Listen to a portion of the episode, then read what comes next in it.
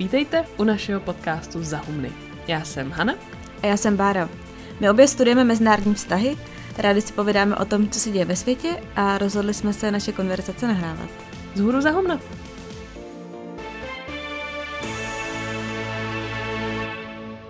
Pád berlínské zdi, útoky z 11. září, finanční krize 2008. To všechno jsou události, které zásadním způsobem přehodili výhybku ve směřování našeho západního a možná i celého světa. V současné době prožíváme další takový zlomový moment. Ještě úplně nevíme, jak skončí, což nám ale nebrání v tom celou věc trochu zhodnotit. A jenom hnedka na začátek vás možná zklameme, protože rozhodně nikdo ani náznakem netuší, kde koronakrize, ať už ta zdravotní, ekonomická nebo možná i politická, skončí. A tak ani u nás se nedozvíte, jak to celé dopadne. Naši oblíbenci ve 538 to hezky schrnuli v nedávné epizodě jejich podcastu, kde vysvětlovali, proč je tak těžké cokoliv ohledně koronakrize předpovídat. Ono statistické modelování funguje na tom, že máte nějaké zkušenosti z minulosti a nějaká současná data. A my nemáme ani jedno. Ještě nikdy v dějinách moderního světa se nestalo, že by se skoro celý svět najednou zastavil a řešil jednu a tu samou věc. A ještě k tomu takhle drasticky. Takže nemáme ten mustr z let minulých. A se současnými daty je to taky ošemetné. Ta zdravotnická každý počítá jinak, nebo je dokonce zkresluje, a na ta ekonomická je z části ještě brzo. O tom, jak zoufale neumíme předpovídat, když se jako lidé odstneme uprostřed takhle výjimečné situace, psal nedávno i Jiří Pehe v deníku N. Podle něj jsme ve fázi, kdy se nezmění jen nějaké aspekty společnosti, ale celé paradigma, že se změní zeitgeist, duch doby. Ale nikdo nevíme jak. Třeba po pádu komunismu nedošlo ani ke střetu civilizací, ani ke konci dějin, jak někteří předpovídali. Místo toho přišel internet a globalizace. A pojďme si říct, kdo kromě Alagora a pár dalších lidí v roce 1989 věděl, co to internet vůbec je. Mimochodem v březnu 1989 Tim Berners-Lee navrhl World Wide Web, ten systém prohlížení na internetu tak, jak ho známe dneska. Každopádně jeden z důvodů, proč nám nejde předpovídat, je to, že předchozí krize nám dávají jakoby mentální vzorce. Třeba ještě během Velké války domácí odboj uvažoval v intencích impéria a Rakouska-Uherska a chtělo to úplně nové paradigma o národním sebeurčení, abychom skončili s národními státy tak, jak vznikly. Takže my předpovídat rozhodně nebudeme. Místo toho tu současnou situaci využijeme k tomu, že si srovnáme minulou krizi z let 2007 a 2008 s tím, co prožíváme dnes. Ona ta současná krize je s tou minulou porovnávána poměrně často a tak je to vlastně i dobrá příležitost na ní zaspomínat a zároveň si vymezit to, v čem je dnešní situace jiná. My se zaměříme hlavně na ekonomickou stránku věci, což je pro nás asi trochu nezvyklý, ale o to víc asi zajímavý. A politiku a ekonomiku navíc stejně nikdy neoddělíme – takže úplně jako daleko z našeho obvyklého rajonu stejně nezabrousíme. Každý, kdo slyšel aspoň dvě naše epizody, tak ví, že my máme hodně rádi příběhy a snažíme se je hledat víceméně ve všem, o čem se bavíme, protože podle nás společnosti bez nich prostě nefungují. A tak tohle přemýšlení o globální ekonomice začneme malou odbočkou, příběhem, kterého se bála většina amerických politiků. Připravovali se na něj a nakonec se nestal. A za to se stal úplně jiný průšvih a na ten nikdo připravený nebyl. Ten průšvih, na který nikdo nebyl připravený, je samozřejmě finanční krize z roku 2007 nebo 2008. Jejíž následky se neseme dodnes. A je tím tak relevantní i pro to naše dnešní téma a nevyhneme se jí.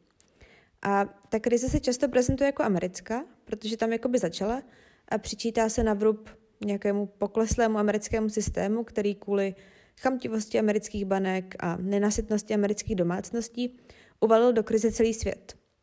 A k tomu, že takhle jednoduché to úplně nebylo, tak se dostaneme hned za chvilku. Nicméně už tady je hezky vidět, jak jsou v tomhle příběhu jasně rozdané karty padouchů, těch bad guys a, a nevinných obětí. Když se ale podíváme nad čím přemýšleli americké elity i ekonomové v těch letech nultých, kdy byl prezidentem George Bush mladší, stalo se 11. září, válka v Iráku a Afghánistánu a tak dále, tak to není tak, že elity se krize nebály.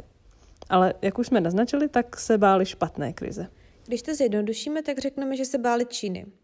Pro někoho to třeba může být překvapivé, ale hezky to ukazuje, že debata o roli Číny v současném světovém geopolitickém systému rozhodně není otázka posledních několika let, ale spíš několika desetiletí. A proč se americký leadership bál Číny, tak to je poměrně jednoduché. Oni se jí báli, protože Spojené státy Číně dlužily hodně peněz. Z různých důvodů Čína nakupovala obrovské množství amerických vládních dluhopisů, až se stala největším zahraničním věřitelem USA. A američané se báli, že jí tak říkajíc dojde trpělivost a jednoho dne tyhle dluhopisy vyvrhne na trh, čímž by je mohli znehodnotit a USA by přišli o možnost levného půjčování si. Jedna věc je, proč si Amerika potřebovala tolik půjčovat. Samozřejmě v tom hrály roli války v Afghánistánu a Iráku. Velkým tématem je ale i to, že půjčovat si začaly i americké domácnosti.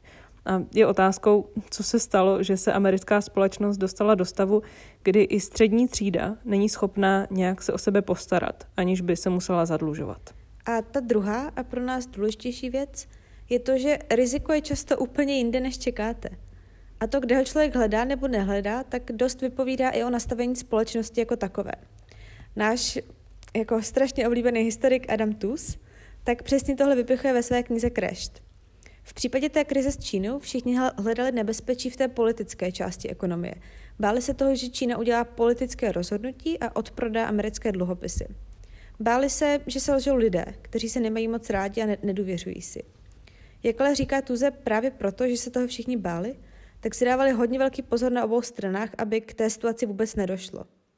Kde naopak krize začala, bylo v té nepolitické části mezinárodní ekonomie, v té zdánlivě neomylně fungující tržní části bez regulací a bez politického dohledu.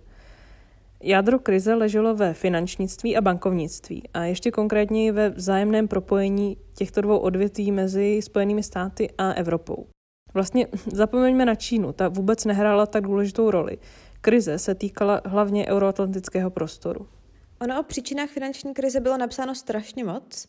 My jsme si vybrali Tuzeho pohled i proto, že jednak narušuje většinu těch tradičních interpretací a pak i proto, že velmi důrazně a až jako nepříjemně nastavuje zrcadlo právě celému našemu euroatlantickému prostoru. Takový ten asi nejklasičtější příběh vysvětlující krizi je ten, že kvůli nízkým úrokovým sazbám se v USA před krizí rozbujil trh s rizikovými půjčkami, které si američané brali hlavně na nákupy domů. A trh s bydlením se přehřál, nasytil, začala klesat hodnota domů a s tím rostl i počet nesplacených hypoték. A v jednu chvíli to začalo prostě praskat a celé to jelo dominovým efektem. Na rozdíl od té čínské krize, která se nestala, tak tohle se teda stalo. Nicméně podle Tůzeho to jako vysvětlení nestačí a samotné prasknutí realitní bubliny by podle něj tak hlubokou krizi nespůsobilo. Navíc by to těžko vysvětlovalo, proč se do problému začaly dostávat i evropské trhy. Klíčové je podle něj právě propojení finančních a bankovních sektorů, kdy například evropské banky před krizí generovaly celou třetinu těch nejriskantnějších typů půjček. A evropští regulátoři byli úplně stejně slepí jako ti američtí a společně všichni naskočili na vlnu zdánlivě rychlého zisku. A tak šlo o problém, který byl vlastně západnímu typu kapitalismu velmi vlastní a který nejde svalit na nikoho jiného. Američané ho nemohli svalit na Čínu, ale zároveň Evropané ho nemohli svalit na Američany, jak se o to xkrát pokoušeli. Pokud měla krize společné euroatlantické kořeny, tak v následné reakci na krizi se Evropa a Spojené státy už dost lišily. A my se teď nebudeme nořit do detailů těch záchranných politik. Pro naše účely bude stačit, když řekneme, že američané reagovali relativně rychle.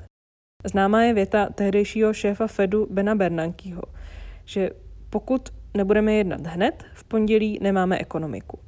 Stát převzal kontrolu nad některými finančními institucemi, vykoupil některé banky a priorita v prvních měsících byla stabilizace bankovnictví, což pro pořádek má řadu kritiků.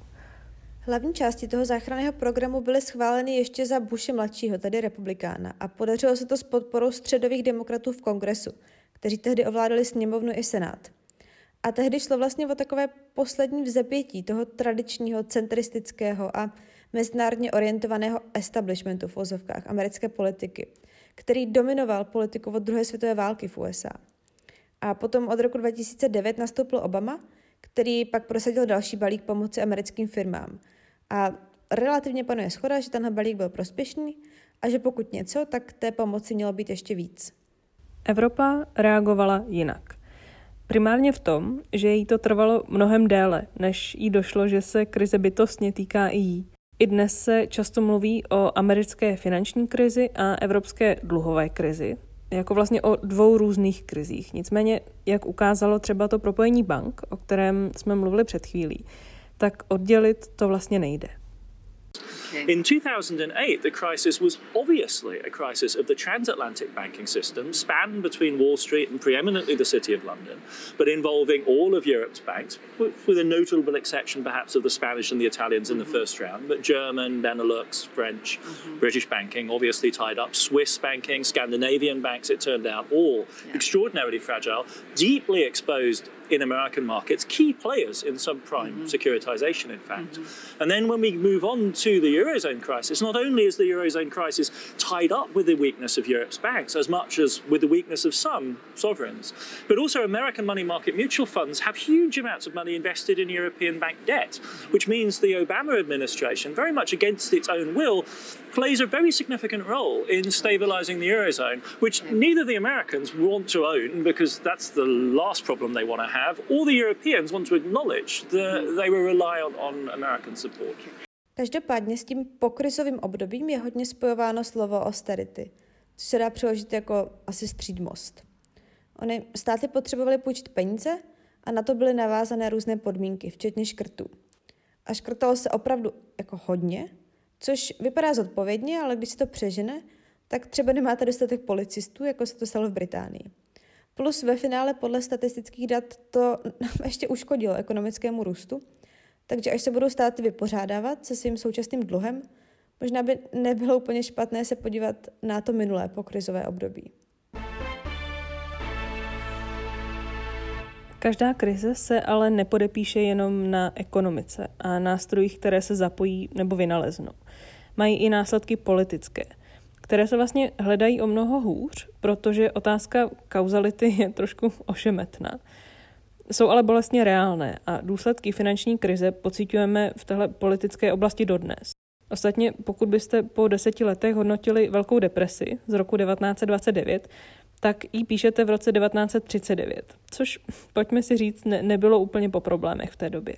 Ty asi nejvýraznější nebo možná nejjasnější důsledky byly vidět zase ve Spojených státech. Na jedné straně vzniklo hnutí Occupy Wall Street, na straně druhé v podstatě umřela republikánská strana, tak jak jsme ji znali do posud, protože ji zásadně ovlivnil vznik Tea Party v roce 2009. Instead, the House Republicans are so concerned with appeasing the Tea Party that they've threatened a government shutdown or worse unless I gut or repeal the Affordable Care Act. Tea Party bohužel nebyla nějaká party s čajem, ale v podstatě radikální křídlo, nebo spíš platforma, jejímž hlavním cílem je co nejmenší zasahování státu a federální vlády do vlastně všech oblastí života. Federální vláda podle Tea Party v zásadě omezuje svobody obyčejných Američanů a často se za tímhle účelem ohánějí ústavou. A teď, proč je to pro tu krizi tak důležité?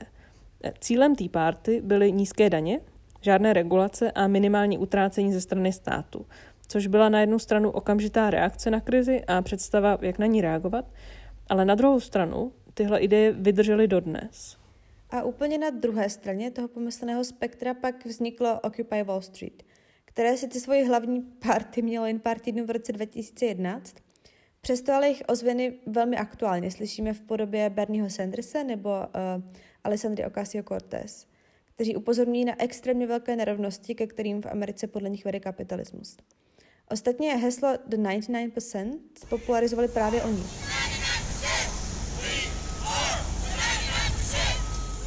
A je otázka, jestli by se Bernie dostal se svým na Ameriku tradičně velmi radikálním programem tak daleko, jako se mu to povedlo v poslední době. A tohle říká Tus i Farid Zakaria, že právě aktivizace jak radikálnější pravice, tak levice je jedním z hlavních následků krize 2008. Ne ani tak ty bezprostřední ekonomické dopady, ale ta politicko-ekonomická reakce z let následujících je to, co nás dodnes ovlivňuje – Pro levici krize totálně zdiskreditovala takové ty středové protržní politiky, jako byly Tony Blair nebo Bill Clinton, kteří podle nich málo regulovali a zaprodali levicovou politiku. Naopak pro pravici krize byla vyústěním špatných zásahů vlád, které zničily to kouzlo volného trhu. A bailouty bank a podpůrné ekonomické miliardové balíčky byly podle nich nemorální a ještě víc zničili tu pointu volného trhu, že co není života schopné, tak má umřít. Každopádně proč tyhle dva tábory teď připomínáme? Tak politicky vedla krize po roce 2008 k polarizaci. A to nejenom ve Spojených státech, kde se objevily tyhle dva učebnicové příklady, ale protestovalo se i v Londýně nebo Madridu, kde vznikly tzv. indignados. A leitmotiv je všude stejný. Nerovnosti a nějaká beznaděj představy lepších zítřků. A moc by asi nikoho neměl překvapit, že trendem těch následujících let se stal vzestup populismu. O kterém jsme mluvili v šesté epizodě. A tam jsme mluvili o tom, že jednou ze základních premis populismu je vytvoření příběhu my versus oni, kdy oni je ta skorumpovaná elita. A ono je to i celkem logické. Pokud za krizi může Wall Street a vlády ještě do bank líjí peníze, aby je zachránili, tak není těžké se na to touhle optikou těch skorumpovaných elit podívat.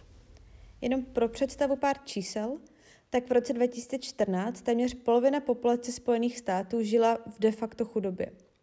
A studie z Velké Británie ukázala, že zhruba třetina populace je vyloučená ze společenského života kvůli chudobě zapříčené nezaměstnaností a i skupiny s nízkými i středními příjmy zažívají největší propad životní úrovně od počátku měření, což bylo v polovině 19. století. Je tu samozřejmě i ekonomická a kulturní dimenze globalizace, proto je vlastně těžké připisovat vzestup populismu jenom jednomu fenoménu. I přesto se ale nabízí linka, že polarizace sílila a sílila, až vykulminovala v ten přelomový rok 2016, rok Brexitu a Trumpa.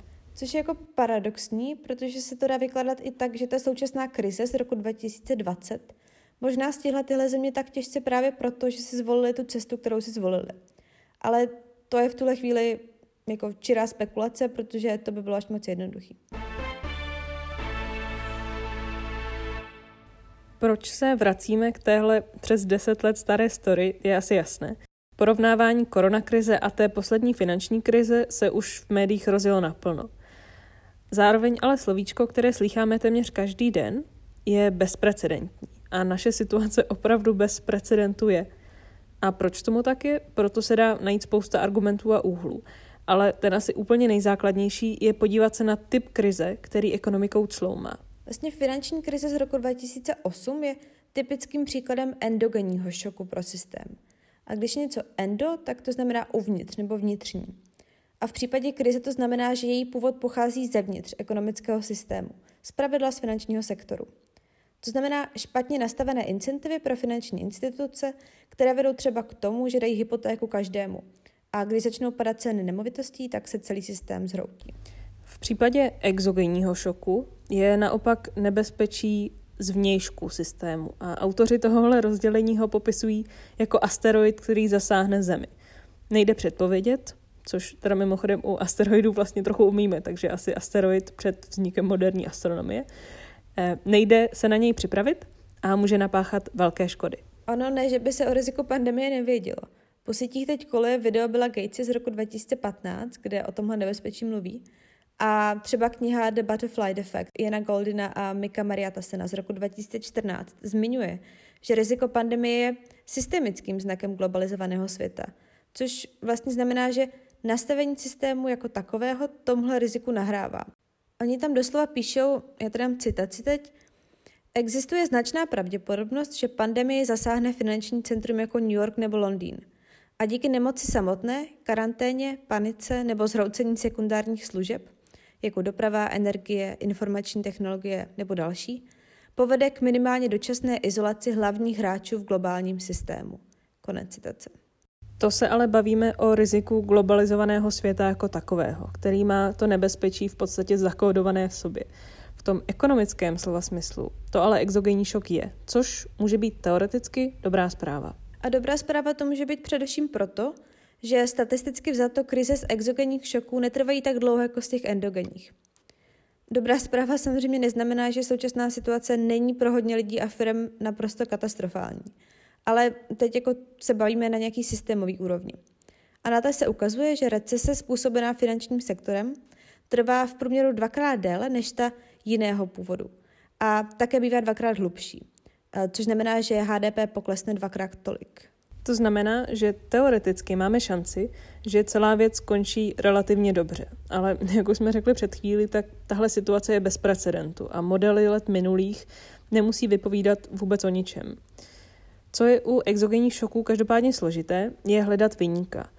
Během minulé krize se zažily ty stereotypy líných řeků, nenasytných bankéřů a konzumeristických domácností, které se žily nad poměry. To ale u krize, jakou zažíváme teď, úplně nejde. Samozřejmě kritiky je spoustu. Od toho, že Čína selhala na začátku pandemie, až po pomalou reakci některých vlád, nedostatek ochranných pomůcek, to asi známe všichni. Ale přeci jenom je nám jasné, že globální pandemie je svým způsobem symbioza mezi povahou viru, toho externího činitele, a globálním systémem tak, jak je nastavený. Ať už co do jeho šíření nebo ekonomických důsledků. A díky tomu, že tady nejde svět rozdělit na bad guys a oběti, tak i ten příběh krize, který si budeme vyprávět, bude možná trochu odlišný. Což neznamená, že o ten příběh nebude probíhat tvrdý boj. Ostatně Čína je v tomhle teď ve velké ofenzivě. Ale podvědomě tušíme, že virus je přeci jen něco jiného než čistě lidské selhání a máme tak v první řadě externího nepřítele, kterého musíme porazit. Od toho se pak odvíjí i všelijaký metafory o tom, že jsme ve válce, což používá snad každý. Je to zase na diskuzi, ale vychází to právě z povahy toho šoku, který do systému vlastně přišel zvenčí. Válku bankéřům nikdo nevyhlásil. A naopak, až na výjimky jako Island, tak ti zodpovědní rozhodně porážku neutrpěli.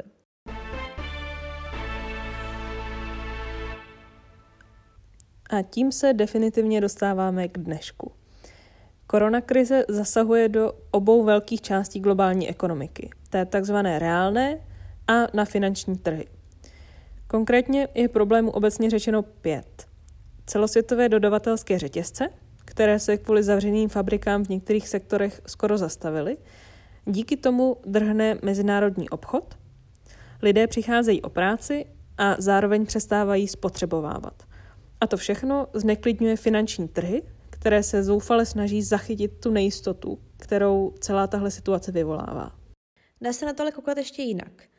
V té reálné části ekonomiky je zkrátka problém na straně nabídky i na straně poptávky. Když ekonomika šlape, výroba jede, hospody jsou plné, kadeřníci stříhají jako o život, zemědělci dojí krávy, jedna radost, to všechno je ta nabídková část. No a část téhle nabídky teď prožívá krušný časy. Výroba je omezená nebo přerušená a stojí v podstatě celý sektor služeb. Navíc tím, že je celý svět provázaný dlouhými dodavatelskými řetězci, tak když stojí výroba v Číně nebo Francii, stojí i všechny následné články toho řetězce. A máme problém i na poptávkové straně. Lidé přicházejí o práci a tím pádem mají méně peněz. A tudíž neutrácejí a naopak nebudou platit daně z příjmu. A budou potřebovat pomoc od státu. Zastavil se v podstatě turismus a doprava, protože lidé nechtějí a teď už ani nemohou cestovat. Takže obě ty strany, na kterých stojí celý náš systém, nabídka i poptávka, jsou do jisté míry paralizované. It's catastrophic. We've never seen anything like this. Navíc za času pandemie je problematické to, že zhruba 40% spotřeby domácností je nějakým způsobem navázáno na mezilidskou interakci. Takže social distancing omezuje dvě pětiny všeho utrácení, na kterém ekonomika jako celek stojí. A velká část téhle spotřeby je navázaná právě na ten sektor služeb, kde ve vyspělých ekonomikách pracuje až 70% lidí. Takže nejenom, že jsme v paralýze, a ona je navíc ještě umocněná strukturou, kterou dnešní ekonomiky mají. Na druhou stranu se ta poptávka tvoří jinde. Rozvážky jídel, Netflix, dezinfekce, nové technologie, takže ten tržní model do jisté míry funguje. Rozhodně ale nestačí na to, aby se zmírnil ten gigantický otřes, který zažíváme. No a protože trhy nevyřeší všechno, respektive nevyřešili by to bez obrovských ztrát všeho druhu, pracovních míst, krachujících firm a samozřejmě ztrát na životech, tak se něco snaží dělat vlády a centrální banky. K těm pracovním místům podle ILO, Mezinárodní organizace práce, by o práci mohlo přijít až 25 milionů lidí a mírný scénář počítá se 13 miliony.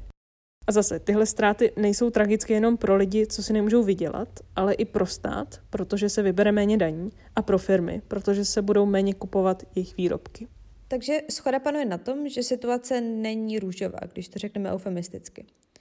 A u toho, že se teď vlády a centrální banky snaží něco dělat, tak je strašně zajímavá jedna věc. Těch debat o tom, co dělat, se vede vlastně strašně málo.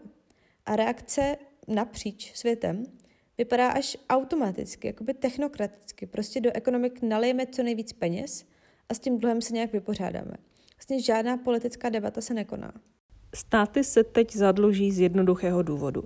Vlády se snaží podporovat své zastavené ekonomiky, snaží se aspoň trochu prolít olejem ta kolečka, co se zadrhla.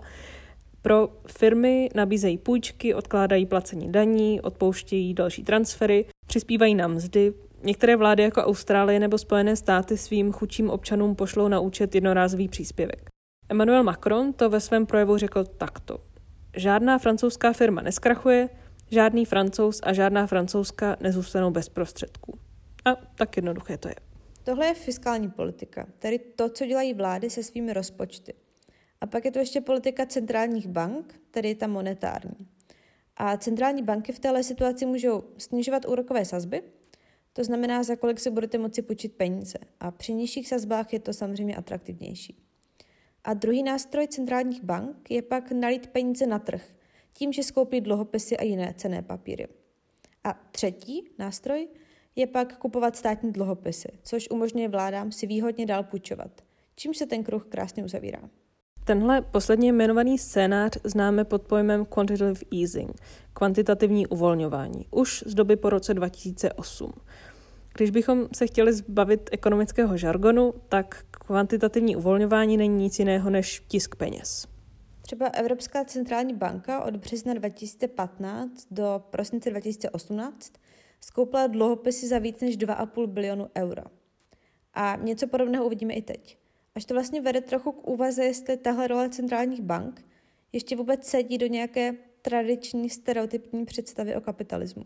Třeba už zmiňovaný Adam Tooze říká, že pro tenhle systém ani nemáme slovo, že v minulosti bychom ho asi nazvali smíšenou ekonomikou. Ekonomika je pořád založená na soukromém vlastnictví a snaze o zisk, ale celý systém stojí a padá s intervencemi centrálních bank. A když to vztáhneme na globální ekonomiku jako celek, tak centrální bankou všech centrálních bank, nejcentrálnější ze všech centrálních bank je americký FED, americká centrální banka. A jedním z hlavních důvodů, proč tomu tak je, tak je síla amerického dolaru. Ne ve smyslu kurzovní síly, ale ve smyslu, že slouží jako rezervní měna pro celý svět vlastně. Což nás obloukem trochu vrací na začátek epizody, k těm důvodům, proč Čína ani nikdo jiný neodprodali americké dolarové dluhopisy. Dolar všichni berou jako bezpečnou měnu, protože kdyby zbankrotovaly Spojené státy, tak co bude dál? V roce 2008 tak nejenom, že nikdo neodprodával americké dluhopisy, ale Fed, centrální banka, fungoval jako hlavní zdroj likvidity, půjček peněz pro většinu světa – Nicméně velký rozdíl oproti současné situaci je, že americkým prezidentem není Barack Obama, ale Donald Trump. Takže šance na koordinovaný leadership v ekonomické oblasti vlastně se dost blíží nule. Takže centrální bankou, o které se momentálně v našich luzích a hájích nejvíc mluví, je Evropská centrální banka. Ještě více o ní samozřejmě mluví třeba v německých nebo těch slovenských luzích, protože ti na rozdíl od nás mají euro, Nicméně Česko je na stavu eurozóny existenčně závislé, takže je to relevantní téma i pro nás. O tom, jak Evropská unie zareaguje, se dnes mluví snad úplně všude. Někdo Unii kritizuje, že situaci s koronavirem podcenila, což vzhledem k tomu, že oblast zdravotnictví patří k těm, kde má snad úplně nejmenší pravomoce, je relativně neoprávněná kritika. Nicméně, jak Evropská unie zareaguje v ekonomické oblasti, je úplně jiné téma. Protože jestli je Unie něco, tak je to ekonomická organizace. Navíc, jak ukázal případ Řecka, tak eurozóna stojí a padá s jednotlivými státy. A vlastně poněkud nepřekvapivě se v debatě o evropské reakci objevuje celá řada starých známých témat, o kterých se vedou spory už vlastně roky, což jenom znovu ukazuje, kolik nevyřešené zátěže si sebou eurozóna nese. A takovým králem mezi těmito tématy jsou takzvané koronabondy, neboli slovo měsíce. The corona bonds. Corona bonds. Corona bonds. Koronabondy nejsou nic jiného než eurobondy upravené v duchu doby. Eurobondy jsou kolektivní dluhopisy a to by znamenalo, že by si státy eurozóny půjčovaly jako jedna jednotka, místo toho, aby si půjčovali každý sám za sebe. Logicky pro řadu států by to znamenalo možnost půjčovat si s menším úrokem, protože jejich momentální vyšší úroky by byly vykompenzované přítomností států, které si jsou schopné půjčovat za malý úrok, což jsou třeba Německo nebo Nizozemsko. To je ve skutečnosti podstata eurobondů a zároveň jedné z nejkontroverznějších debat v rámci eurozóny vůbec. Já jsem četla jedno skvělé přirovnání, že debata o eurobondech je pro eurozónu to, co Brexit pro Velkou Británii. Ještě nikdy na ně nikdo nezměnil názor. Zastánci eurobondů tvrdí, že jejich zavedení by konečně přiblížilo eurozónu k fiskální unii a udělalo by ji života schopnější, protože, jak předchozí krize ukázaly, tak obrovské rozdíly mezi jednotlivými ekonomikami jsou neřešený a potenciálně smrtící problém. Naopak odpůrci eurobondu se bojí, že možnost levnějšího půjčování by slabší a zadlužnější ekonomiky eurozóny jenom povzbudila k dalšímu zadlužování a do budoucna vlastně eurozónu ohrožovala ještě víc. Často se tady mluví o morálním hazardu nebo problému humra, což je podle mě mnohem hezčí. A tam jde o to, že když jde sedm kamarádů na večeři a jsou předem dohodnutí, že si účet pak rovným dílem rozdělí, tak proč byste si nedali humra, že jo? Takže tohle jsou kontury, v rámci kterých se debata o eurobondech, dneska už koronabondech, vede. Nicméně historie není nikdy stejná a tak ani ta současná debata není stejná. Jak jsme o tom totiž mluvili už hodněkrát, tak ta současná krize je prostě jiná. A tím, že je exogenní, tak nejde najít jednoho vyníka, na koho by se ukázalo prstem. A nejde ani udělat takový ten morální argument, že některá země nesplnila svůj úkol a proto si teď musí půjčovat, jako to bylo třeba s případem Řecka. Všechny země jsou ve stejné situaci a všechny si budou půjčovat. Dalším argumentem je to, že současná situace je natolik vážná. A když se člověk podívá na devastaci v Itálii, ve Španělsku, dneska už desetitisíce mrtvých lidí, tak pokud ani takováhle situace nevyvolá větší celoevropskou solidaritu, tak je na místě ptát se, co jiného by mohlo. A řada komentátorů se tak nedrží zpátky a píší o současném rozhodování jako o momentu, v němž se rozhodne, jestli Evropa a její hodnoty přežijí nebo ne. A tak jde vidět, že ledy se pohnuly i na místech, kde by to dříve nikdo neočekával. Třeba Michael Hüta, jeden z předních německých ekonomů, před devíti lety varoval, že eurobondy jsou nebezpečné a nemorální. No a minulý měsíc společně s dalšími německými ekonomy radikálně obrátil a podpořil ve světle koronavirové krize zavedení společných krizových dluhopisů. Nicméně německá kancelářka Merklová v roce 2012 známě prohlásila, že, cituju, eurobondy nebudou, dokud jsem naživu. A nizozemský ministr financí po nedávném jednání eurozóny řekl, že, zase citu, nikdy nebyl, není a nebude pro eurobondy. Konec citace. A naopak z jihu Evropy, který momentálně trpí nejvíc, pak zaznívají čím dál tím víc ostré výroky, ve kterých nechybí jako jasně vyjádřená hořkost z pocitu, že Evropa ten jich nějak opustila. Myself and other European leaders need to rise to the challenge. And there's no doubt that if our response isn't strong and unified, if Europe fails to come up with a monetary and financial policy adequate for the biggest challenge since the Second World War, for sure not only Italians but European citizens will be deeply disappointed. Jak to celé dopadne, samozřejmě v tuhle chvíli nevíme. Naposledy 9. dubna se evropští ministři financí shodli na záchraném balíčku v hodnotě 500 miliard eur, což je sice třetina oproti doporučení Evropské centrální banky, ale pořád je to hodně peněz. O koronabondech se v oficiálním vyjádření nikdo nezmínil, ale to samozřejmě neznamená, že se o nich země nepřeli a ještě přijít nebudou.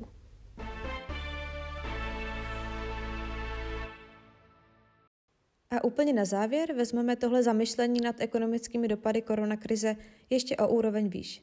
A sice k tomu, jaké jsou možné dopady pro globální ekonomiku. Ekonom Branko Milanovič ve Foreign Affairs nedávno napsal krátký a velmi jednoduchý text, ve kterém tvrdí, že čím déle tahle krize bude pokračovat, tak tím hůř se bude vracet zpátky, respektive tím menší šance je, že se věci vrátí k tomu starému známému normálu. Je samozřejmě otázka, jestli vracet se ke starému normálu je to, co chceme. Ať už kvůli životnímu prostředí nebo udržitelnosti. Slyšíme to úplně všude, že koronakrize je příležitost přehodnotit nastavení našeho systému. A jednou z otázek, které se vznáší nejčastěji, je otázka ekonomické globalizace. A tady je to hlavně o propojenosti dodavatelských řetězců, což už jsme zmiňovali, kdy vaše zboží se vyrobí v deseti zemích a v té jedenácté vám ho zabalí.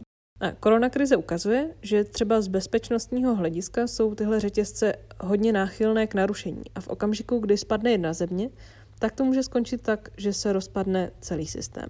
No a jak Milanovič podotýká v článku, tak v sázce je i samotná premisa globalizovaného systému, kdy výhodou je vysoká specializace a každý umí něco a společně to dáme dohromady. Pokud totiž koronakrizí způsobené uzavření světové ekonomiky potrvá dlouho, tak ten odklon od specializace k nějakému vyrob si sám v úvozovkách není úplně nepravděpodobný. Zároveň je ale důležité nekoukat na věc binárně, buď a nebo. Můžete mít spoustu druhů globalizace a také můžete mít v některých oblastech málo globalizace, třeba v přepravě osob, a v jiné zase hodně, třeba v přepravě zboží.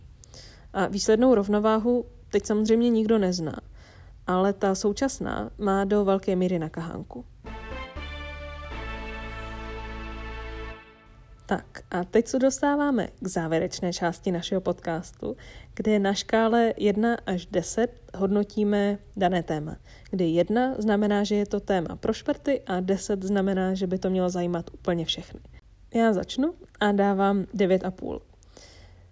Jednak tahle epizoda je takové naše opus magnum, připravovali jsme ji hodně dlouho a je to zase dramatické, takže musím, ale samozřejmě ten hlavní důvod, proč dávám jenom půl bodu pod maximem, je to, že se ukazuje, jak zásadní je tyhle věci znát pro vývoj v následujících dekádách.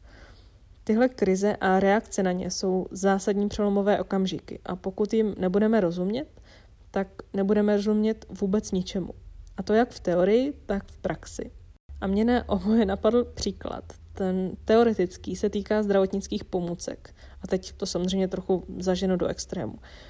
Náš kapitalistický systém je nastavený tak, že se střetá nabídka a poptávka. A celosvětový nedostatek zdravotnického materiálu tak vlastně není až zas tak překvapivý, protože dokud po něčem není poptávka, tak nikoho nenapadne, že 10 tisíc respirátorů je málo. Ono, státy samozřejmě nejednají jenom na základě poptávky, ale já tu logiku tam prostě vidím a přijde mi to dobrý o těch věcech takhle uvažovat. A zase to praktické poučení je pro psaní toho příběhu, jaký si budeme třeba za 50 let vyprávět. A tady ocituju srbského prezidenta Vučiče. Evropská solidarita neexistuje. Je to výmysl. Jediná země, která nám chce pomoci, je Čínská lidová republika. Všem ostatním díky za nic. No, takže můj závěr z toho je, že pokud neznáme tyhle zlomové okamžiky a to, co následovalo, tak nebudeme rozumět světu. Já dávám devět. Jak říkala Hanka, tahle epizoda nás stále docela dost úsilí. A bude to myslím tím, že jednak současnost je prostě veliká neznámá, ale zároveň tím, že se v ní střetává obrovské množství témat, z nichž každé by šlo na samostatnou knihu. Ale zároveň taková témata jsou podle mě nejlepší a mě baví nejvíc. Protože tvářit se, že můžete izolovat jedno od druhého, nejčastěji ekonomiku od politiky, je iluze, která, který jako doufám, že už moc lidí nevěří. A mě ke každé části napadá fura poznámek, ale že už takové je to strašně dlouhý, tak skončím jenom jednou drobnou. A sice možná malinkým vymezením se vůči té omílené pravdě, že koronakrize je příležitost přehodnotit náš systém. Ne, že by nebyla, ale je podle mě trochu naivní představa myslet si, že to, co přijde po koroně, bude výsledek nějakého našeho přemýšlení a bude to tak, jak se rozhodneme. Ono to roli samozřejmě hrát bude, ale spíš to bude výsledek interakce jednotlivých aktérů plus hromady nepředvídatelných okolností. A tak tím spíš mi přijde, že rozhodnutí, která se teď dělají a která máme ve svých rukách, jako třeba ty koronabondy, ale hlavně nastavení nějaké míry solidarity, kterou vůči sobě v Evropě budeme schopni projevit, tak zásadně dál určí, kam se kontinent bude ubírat. Protože pokud něco, tak krize podle mě ukazují, co na čem stojí. A to už bude z téhle dnešní dlouhatánské epizody všechno. My doufáme, že se vám líbila a pokud chcete, tak nám to můžete i napsat na náš e-mail vzhůru zahumna gmail.com na naše Instagramy Háňule a podtržítko Bramborová nebo na náš Twitter za podtržítko Humny. Tak já se přidám s poděkováním za poslech a zároveň tady, myslím, obě poděkujem Tomáši Sedláčkovi, který uh, byl tak hodný, že to s náma uh, tohle téma před nějakou dobou velmi kreativně probral. Tak příště naslyšenou.